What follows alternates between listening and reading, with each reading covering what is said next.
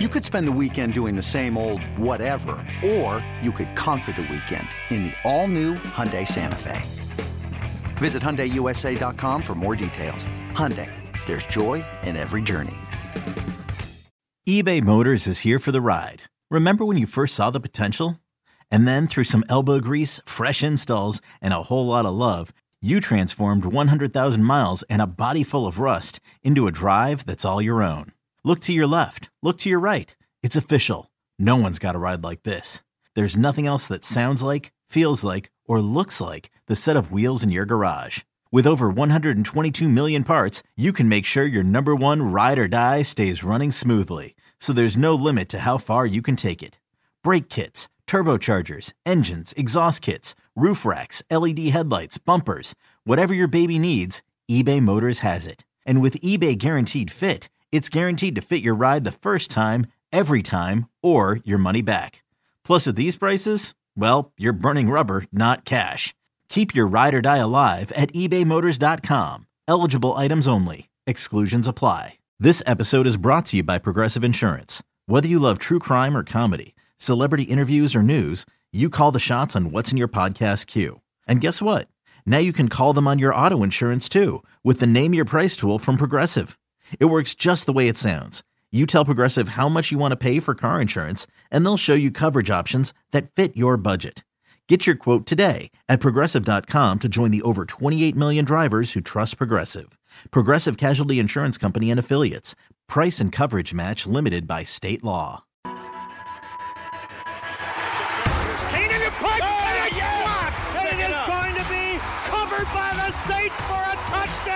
It's your inside pass to everything Saints football. And the kick is good. We'll take you to places most fans never go. We'll watch from 60. To practice, to the sideline, to the locker room.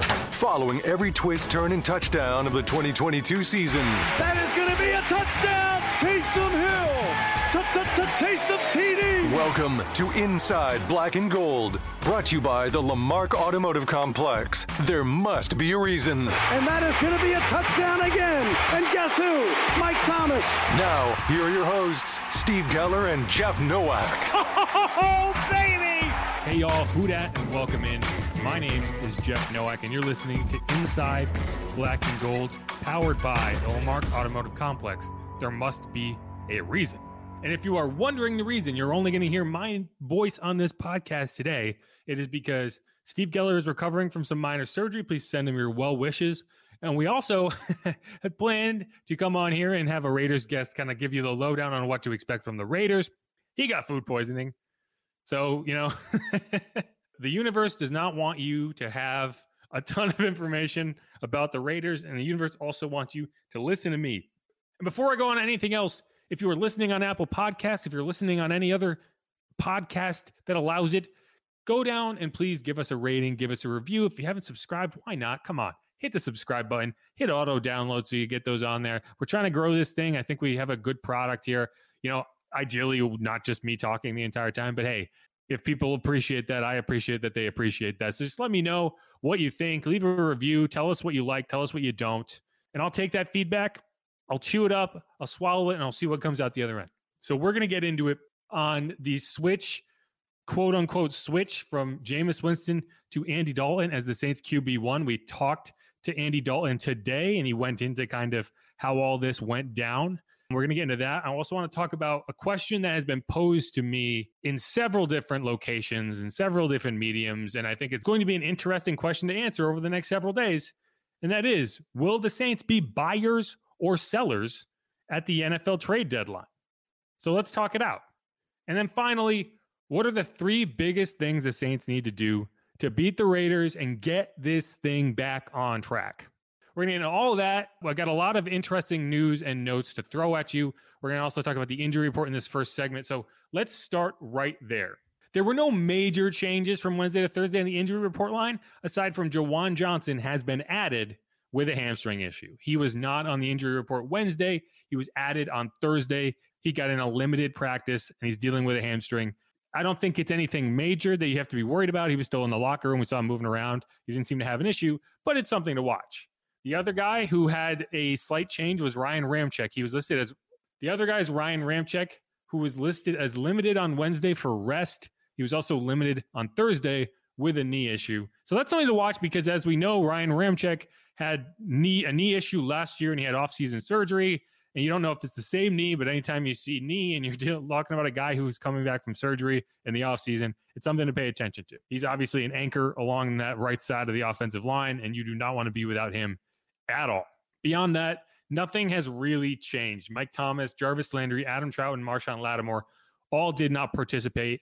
It is very unlikely we see any of them in Week 8, but if I had to pick one who was the most likely, it would probably be Adam Troutman just because we saw him kind of push through that injury in Week 6. So it's not an injury that, you know, is preventing him from playing through it. I still don't think it's likely, but if there was any of these names who to get out there, it'd probably be him. We still see him coming in and out of the locker room. Jarvis Landry and Mike Thomas, nowhere to be found. You know, I have not seen them, and that's not a good sign. You know, you just have to kind of go forward and figure out what you have with the players that are left, right? Marshawn Lattimore is dealing with a significant injury. I don't anticipate that he will be out there. I don't know when we'll see him back. It would not stun me at all if he ends up on injured reserve. But for now, you just have to kind of figure out what you have. And we're going to get into the cornerback situation later in the show. But that's going to be a constant question for this team that went into the season thinking, man, we have so much depth and quality in our cornerback room and our safety room. Has not been the case. Beyond that, here is the list of limited participants in today's practice. You had Andres Pete with a chest injury. The fact that he's out there at all is a good sign. It's an indicator that you hopefully can get him back. Keith Kirkwood with an ankle issue, wide receiver who was re-signed earlier in the week. Paulson Adebo with a knee issue that kept him out. It was an injury that occurred during the win over the Seahawks and kind of got exacerbated against the Bengals, and he wasn't able to go on a short week. So you're hopeful that with 10 days to recover, he'll be out there. He was limited with a knee issue. And as we mentioned, Ramczyk, there is a few other names on here. Peyton Turner is still listed with a chest injury, but he has gotten full practice the last 2 days. And so that's a good sign that you might get some depth back in that pass rush and maybe get some production out of that first round pick from the 2021 draft. And then Jameis Winston is still listed on the injury report with back and ankle issues, but he has gotten full practice as we talked about and as we're going to get into more. And you know, it's a situation that could get awkward. It doesn't seem like it's awkward right now. You know, as you continue on, if you keep losing, things could get weird. One thing that Andy Dalton told us today, and this is something that I kind of hinted at yesterday because it seemed like it was the case, he was not aware that Dennis Allen was going to announce the quarterback decision during that conference call yesterday, right? He was not aware that that was going to happen. So he was unprepared for that. And so I don't think that's so much an issue when you're getting good news. But if he was unaware that Dennis Allen was going to announce that quarterback change the way he did, then that also means Jameis Winston was very likely unaware. And that's not news you want to get through the media. And it's tough to say whether this has been a long time coming. Andy Dalton said when he first got in Week 4, the coaches told him, you know, keep playing until we tell you otherwise. And so that's how he's kind of gone about it. That's been his starting job for the last 4 weeks, and it's still his starting job. But if I'm Jameis Winston and that's how I found out from a conference call that I wasn't even on, that's not a good look. And, you know, we had a similar situation with Taysom Hill in the offseason. If you remember, if you go back to I think it was before the NFL draft combine, and you had that interview where Dennis Allen came out and said Taysom Hill's going to focus more on tight end. Well, that's effectively how he found out that information as well. He told us that. So, you know, I do question some of the decision-making and how you're handling things. And I don't know if that's going to have a larger impact, but you know, when you're talking about a coach who has struggled in his first head coaching stint against the team that's coming in to play you this week, you know, there are reasons beyond just being a football mind that you do not succeed as a head coach, right? Some people fail because they were unable to delegate. Like they tried to do everything. They were too possessive of all these tasks and it just didn't work. You know, some people just don't know how to manage other people, right? You don't understand the dynamics of and the interpersonal connections of a locker room and it kind of flies out of control. And that's more than anything else with this team. That's what I think Dennis Allen might not be able to kind of intuit. Unlike the guy who was there before him, Sean Payton, I think, always had a really good grasp on how things were going in that locker room. I actually saw Sean Payton today. He was wandering around the facility. Not a surprise. He was in town earlier in the week. We saw him at the Pelicans game catching a foul ball. That's what I call it, in the stands. So he's here. He's in the city. He's not up for a job, if that's what you're wondering, but he was outside the Saints facility today as I was going in. So that's kind of fun to see. But yeah, I mean, you have made your bed with Andy Dalton, and this decision could very well define Dennis Allen's coaching tenure, or at least the first year of his coaching tenure in New Orleans. If this turns out to be the right decision and you turn things around, fantastic. You know, if it crashes and burns, you know, it's tough to say, but I do think, and I think a few people have made this point, it is not a good indicator for Jameis Winston in New Orleans, right? Like, it very much feels like Jameis's time has come and gone. He could still get in there, but you know, how does Jameis feel about that, right? Like, it's tough. And, you know, this might be Jameis's last go-around in the NFL. But we also thought that Andy Dalton kind of was put out to pasture, right? And so this is what he had to say about, you know, the offense as it's standing right now. I feel like, you know, I'm in a good place with everybody. We feel like we've been in a good rhythm, and we've been able to, you know, do some good things that I was talking about earlier. So I feel like we're in a good place. And he's not wrong. I mean, this offense has been averaging 30 points a game, right? Like, it's hard to disagree with the decision in terms of, okay, with Andy in there, you know what it's going to be. There is only one variable, and that is how Andy plays. And you have seen it for the last 4 weeks, and you feel comfortable with how he's running the offense and how he's moving the ball.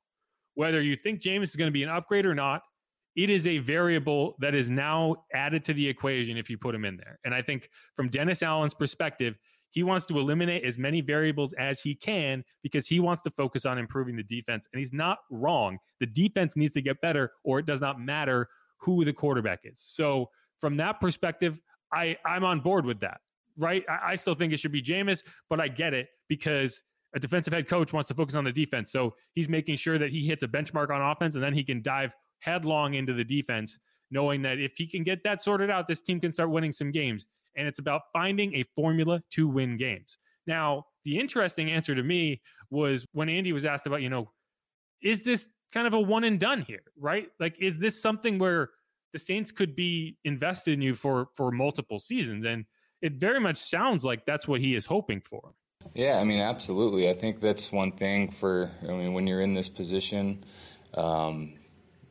you know, the biggest thing you can ask for is an opportunity. And, you know, fortunately, I have one here. And so I'm not focused on what this could mean and what could go on. That's all going to take care of itself whenever that time comes. You know, I think one thing that I've learned, and, you know, I lean on my faith in a lot of different in every aspect of my life. But, you know, for one thing that I've learned is, like, don't worry about the future right now. You just worry about where you're at.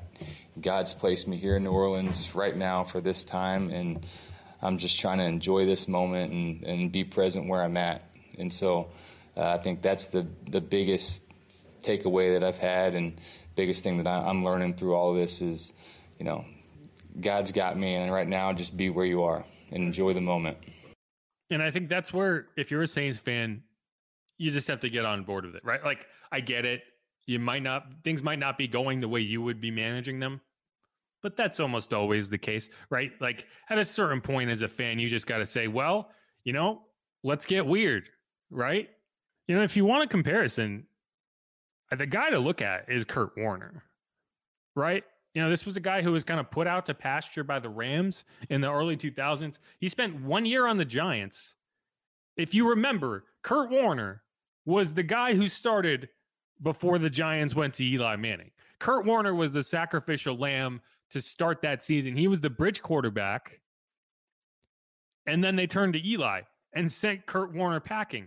Well, believe you me, he was not done. He went out to Arizona, and he eventually went to a Super Bowl with that Cardinals team. That was the Larry Fitzgerald just supernova season. You also had James Harrison returning an interception 99 yards for a touchdown right before halftime. It was one of the wildest Super Bowls I can remember, you know, Santonio Holmes catching that touchdown right at the end of the game.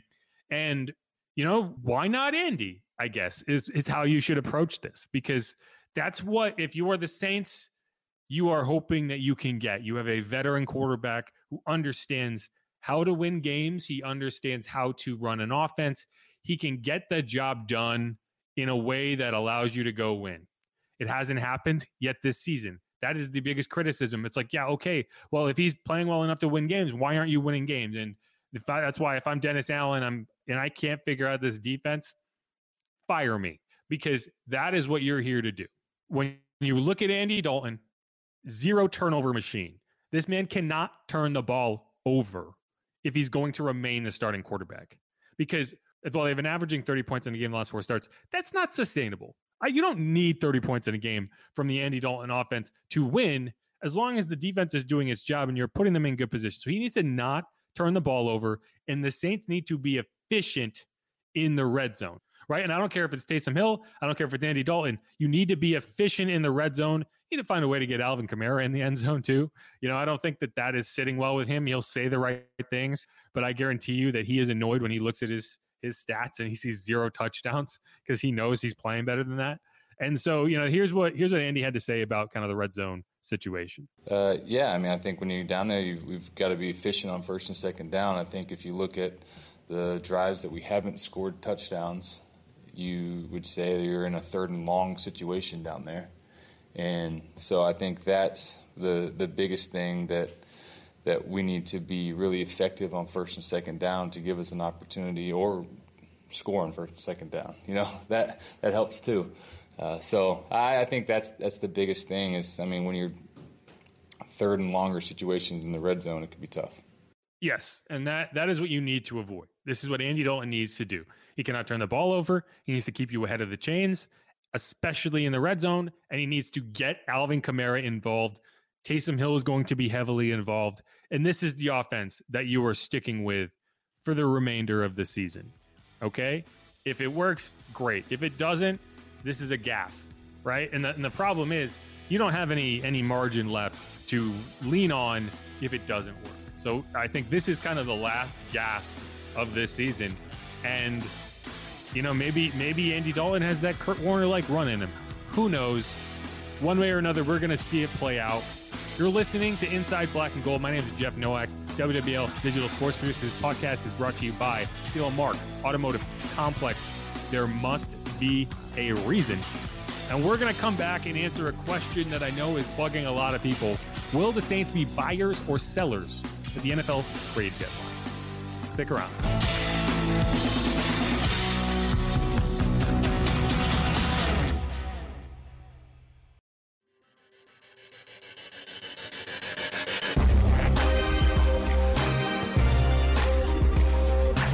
We're back here on Inside Black and Gold, powered by the Lamarck Automotive Complex. There must be a reason. And as we told you previously, this segment is going to be very specific. It's going to be very specific. It's going to be about something that might make you feel a little queasy, regardless, if you are a Saints fan. And that is, will the Saints be buyers or sellers at the NFL trade deadline? And I'll tell you what I think right off the bat, and that is, I don't know. But I will say that I don't think there is a scenario where the Saints should in any way consider themselves to be buyers.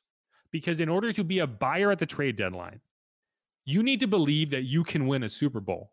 You are not a buyer at the trade deadline if you are desperately trying to make the playoffs, right? That is not when you become a buyer. You become a buyer when you know you're a playoff team and you think you're maybe one or two pieces away from winning a Super Bowl, not from getting to the playoffs, from winning a Super Bowl. If you are a buyer to try to elevate your team from middle of the pack to the fringe of the playoffs, then you are going to be bad for a long time.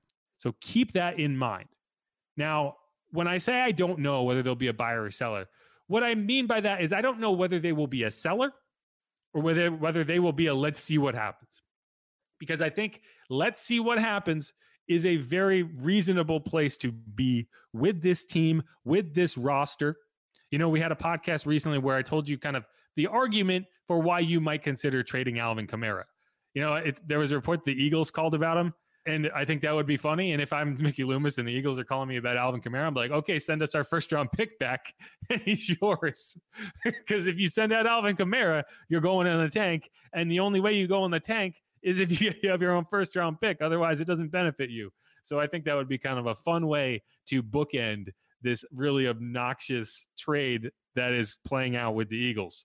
But yeah, I don't think that you're going to trade Alvin Kamara, right? Like I said a few episodes ago, you know, I think there are good reasons to consider it.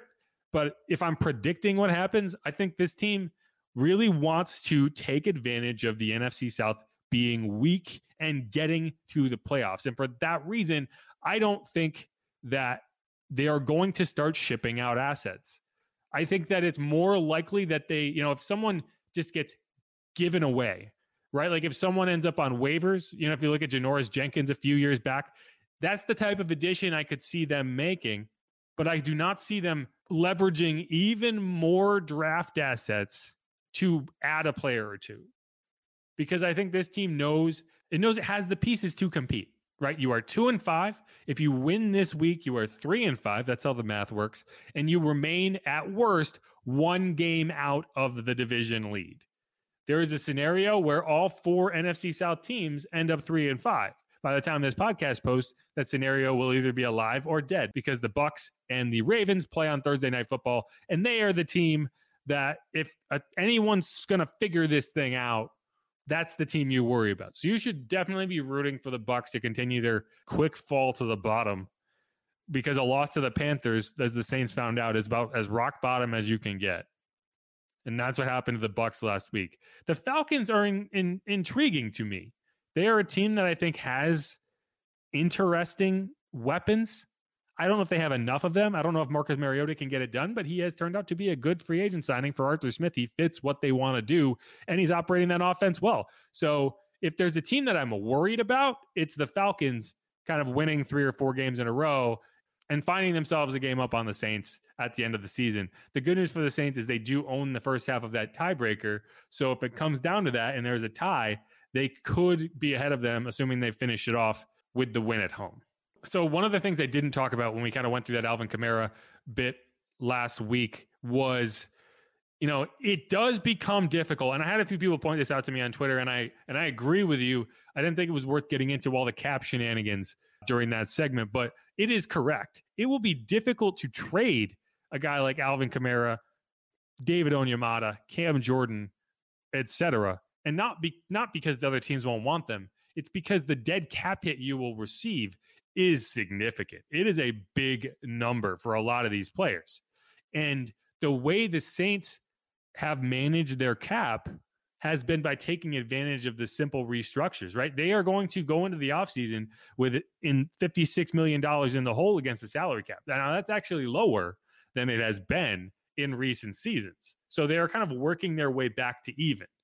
But if you trade off a guy like Alvin Kamara, a guy like Cam Jordan, you lose that simple restructure. So you're not only eating the dead cap, you are losing the flexibility.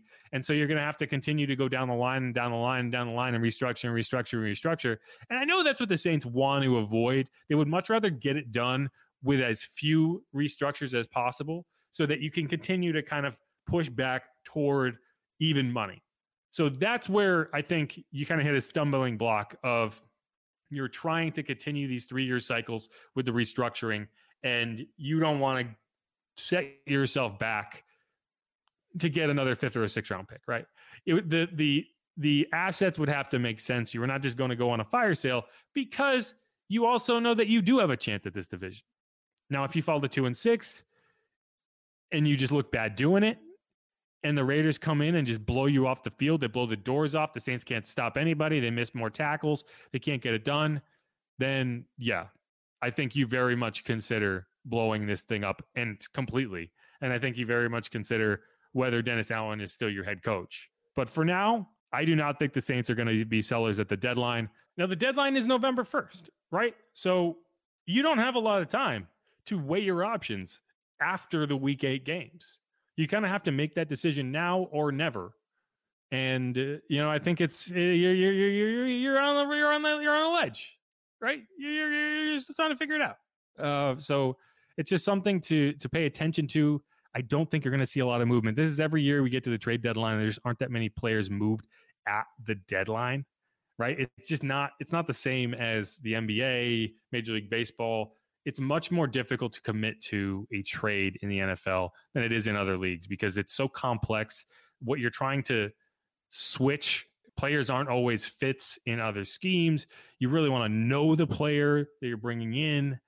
And it's tough. You know, quarterback trades rarely happen. You know, it's very difficult to learn a new system as a quarterback mid-season. You know, like it's very much like learning a new language.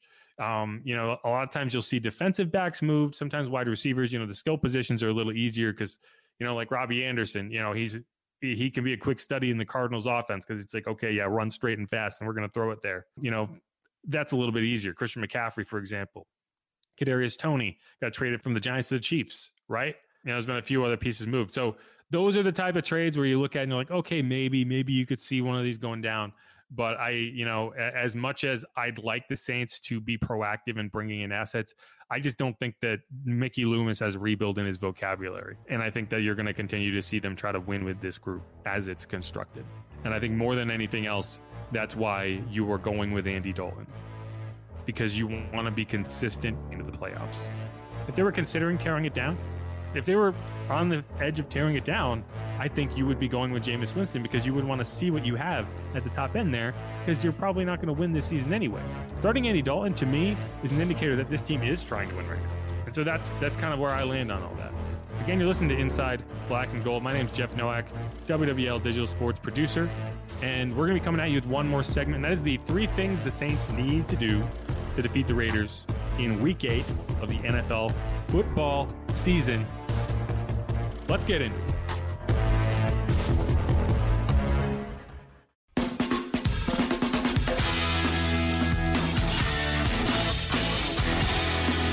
Bring it back around with one more segment here on Inside Black and Gold, brought to you by the Lamarck Automotive Complex. There must be a reason. My name is Jeff Nowak, WWL Digital Sports producer. If you haven't already, hit that subscribe button wherever you get your podcast. Mash the rate, review, subscribe, whatever you got to do. Get it done. And we'll keep bringing these to you each and every week. And so as promised, we're going to go through the three things the Saints need to do to beat the Raiders. And there's a lot of things they can do. There's a lot of things they have done wrong. I'm not going to sit here and say, don't turn the ball over. We all know that, right? We're not going to sit here and say force turnovers. We all know that. But what I am going to say is you need to find a way to slow down Josh freaking Jacobs. This is not a confusing run game to go against. He's going to be in your grill. He is trying to run through you. You are not going to be dealing with crack toss plays. You are not going to be dealing with a lot of complicated schemes. You are going to be dealing with a one-cut downhill runner. And the Saints need to buck up and make tackles, right? This is a team that is supposed to be physical. This is a team that is supposed to be intimidating, and they have been anything but over the first 7 weeks of the season. You did not expect tackling to be the biggest issue that this team has to encounter, but it is. It really is. And we asked Chris Richard about that today. And, you know, while I think the front seven has a lot to do with that, a lot of his tackles have come in the secondary. And so we asked, you know, what goes into that? How do you fix that? And he says, more than anything else, it's a mindset. Poise at the point of attack, right? Like, no one goes out there and wants to miss. But it's really about mindset, because if we get to the moment of truth and our thought process is don't miss, well, what'd you just tell yourself? I hear myself say don't miss. Well, I hear miss, right? So it's about being poised at the moment, right? And then let that self-talk be make it, make this, because these are the thousands of reps that we've taken out here in practice every single day. Again, the drill and things of that nature. It's just in the moment, in the heat of the moment. We can't allow that moment to kind of outweigh what we drill and how we do it and just staying true. And that's really what it is. So when you get to that moment of truth, stay poised, speak to yourself, make it. Make it. That's what Chris Richard said.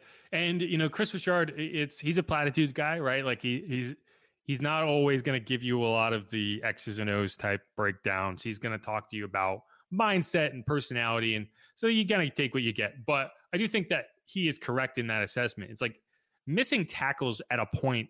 It's beyond a talent issue. It's beyond an effort issue. It is, you know, you just got to stand there and do your job. And so that's what these players have to figure out. You know, everyone on this roster can tackle. You just got to go out and do it. You know, and Josh Jacobs, third in the NFL in rushing, and he has done it on a very reasonable number of carries. He's got 111 carries. For perspective, the two guys ahead of him have 126 and 143 carries. He's got 6 touchdowns, but he only has 3 runs of 20-plus yards. He's being very efficient on these pounding 4-plus yard runs that set you up with good down and distance so that you can convert, right? So the Saints need to do whatever they need to do to slow him down, stack the box. I get it. It's going to make life easier on Derek Carr. Stack the freaking box. Stop Josh Jacobs. And if you can do that, then you have a chance to slow this team down. I'm not worried about that one hit, the shot plays over the top, right? If they hit those, they hit those. But you cannot have the ball run down your throat. And that's more than anything else what lost the game for the Saints on the defensive in week 7, right? I'm not going to give Andy Dalton a pass for the 2 pick sixes. The offense did their job in making sure they lost the game. But on the defensive side of the ball, it was the inability to stop, to stand up, to stonewall at the line of scrimmage so that they weren't averaging 4.5 yards on first down. So that's what you need to do. That is key number 1. Key number 2, out physical the receivers, right? And it's easier said than done because as we mentioned at the top of the show, you are not expecting to have Marshawn Lattimore there. And if he's not there, you are relying on Alontae Taylor and mystery cornerback number 2. Now, you're hopeful that Paulson Adebo can get out there. You are hopeful that he can get out there, but it is not a guarantee. He's been limited in practice. He's dealing with a knee issue. Even if he does play, you don't know if he's going to be 100%. But what you can say for both of those guys is they are very physical corners. I would hope that Chris Harris gets signed to the active roster so you can put him in the slot. And that's because he is tried and true, a slot cornerback, even in his prime. He is not an outside cornerback. He is a slot corner.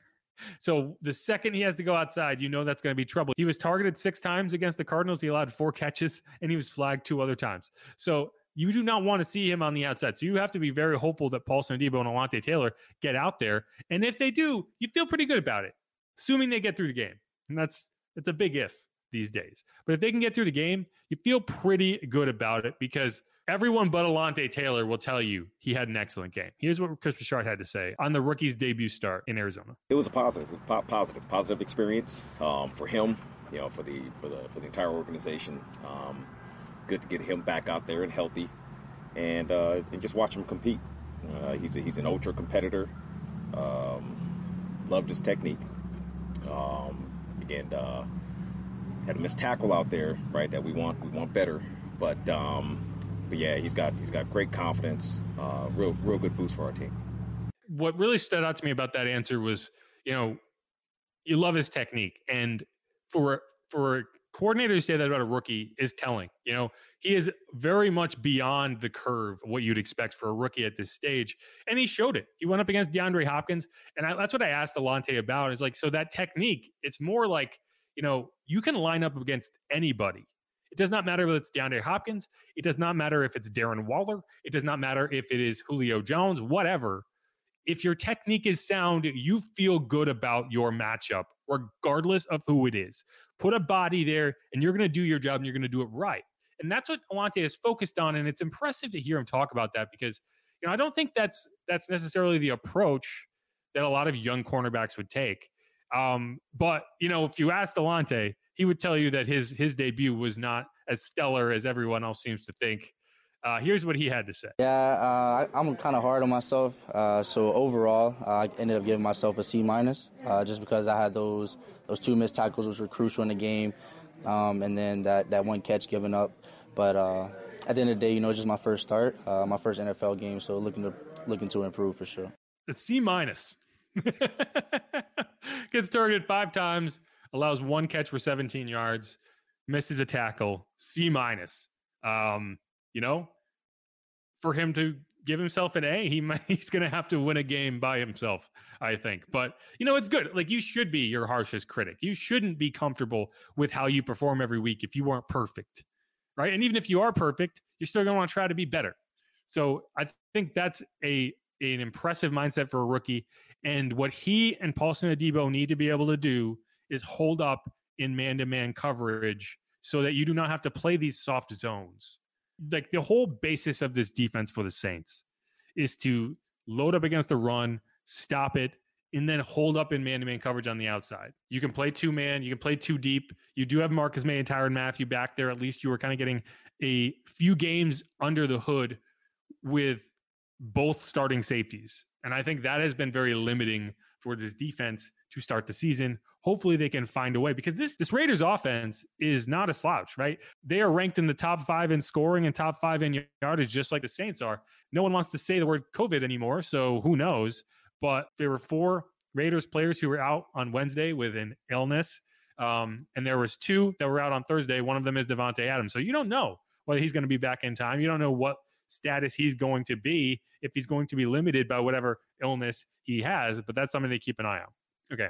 The final thing the Saints desperately need to do to make sure they beat the Raiders: convert in the red zone, score touchdowns when they are available to you. Now, I love Will Lutz as much as anybody. He should not be on the field to kick anything less than like a 48-yarder, right? If you are inside, I don't even consider the red zone to be inside the 20. I consider the red zone to be on the Raiders' side of the field, because you need to be able to convert in those situations. You do not want to have to ask Andy Dalton to come from behind. You want to pin your defense to a lead and let them go defend it. And they haven't done that well. But that's how you get to a winning formula, is you start doing that, is you start putting yourself in good positions, if you stop making stupid mistakes. And if the Saints can do that, I think they can turn this thing around. And whether that starts this week, whether that starts next week, I don't know.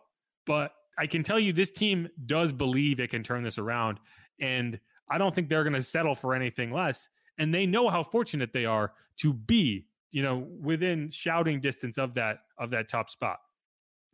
One last thing I'll give you before we go is, you know, Dennis Allen is facing his former team. Alvin Kamara didn't even know that on Wednesday when we talked to him. He wasn't even aware of it. And so if you were wondering whether Dennis Allen is fired up about this, it's not a revenge game for him. You know, maybe there's a little more added incentive, but it is not a revenge game narrative going on in that locker room. And Chris Richard, I thought, did a good job of summing that up today. Another day at the office. It really is, right? Because it's never about any other particular place, right? It's like, it's always just going to be about where you are and the people that you're doing it with. And that's where the magic is made. And again, the second that you become distracted by where I used to be, or it's a grudge or anything of that nature, again, you've got heart issues, right? Like, they're not even thinking about you. So why are you thinking about it? Exactly. The Raiders don't give an F about you. So if you spend any more time than you have to thinking about them, you're making a mistake. And if you're Dennis Allen, the greatest gift you could have is going out and just beating this team in the most boring way possible and instilling confidence that this team can turn this around. And it's got to start this week. All right, that's going to wrap it up for us on this edition of Inside Black and Gold. Again, send your well wishes to Steve, who's recovering from some minor surgery. Should be back for the post-game episode coming at you on Sunday. As always, I'm Jeff Nowak, WWL Digital Sports Producer. Make sure to hit that subscribe button. Thanks for everyone who listened. Thanks for everyone who hits me up on Twitter. Continue to do that, at Jeff_Nowak. Let me know what you want to hear about. Let me know what you think, and I'll do my best to bring it to you. All right, guys. Peace.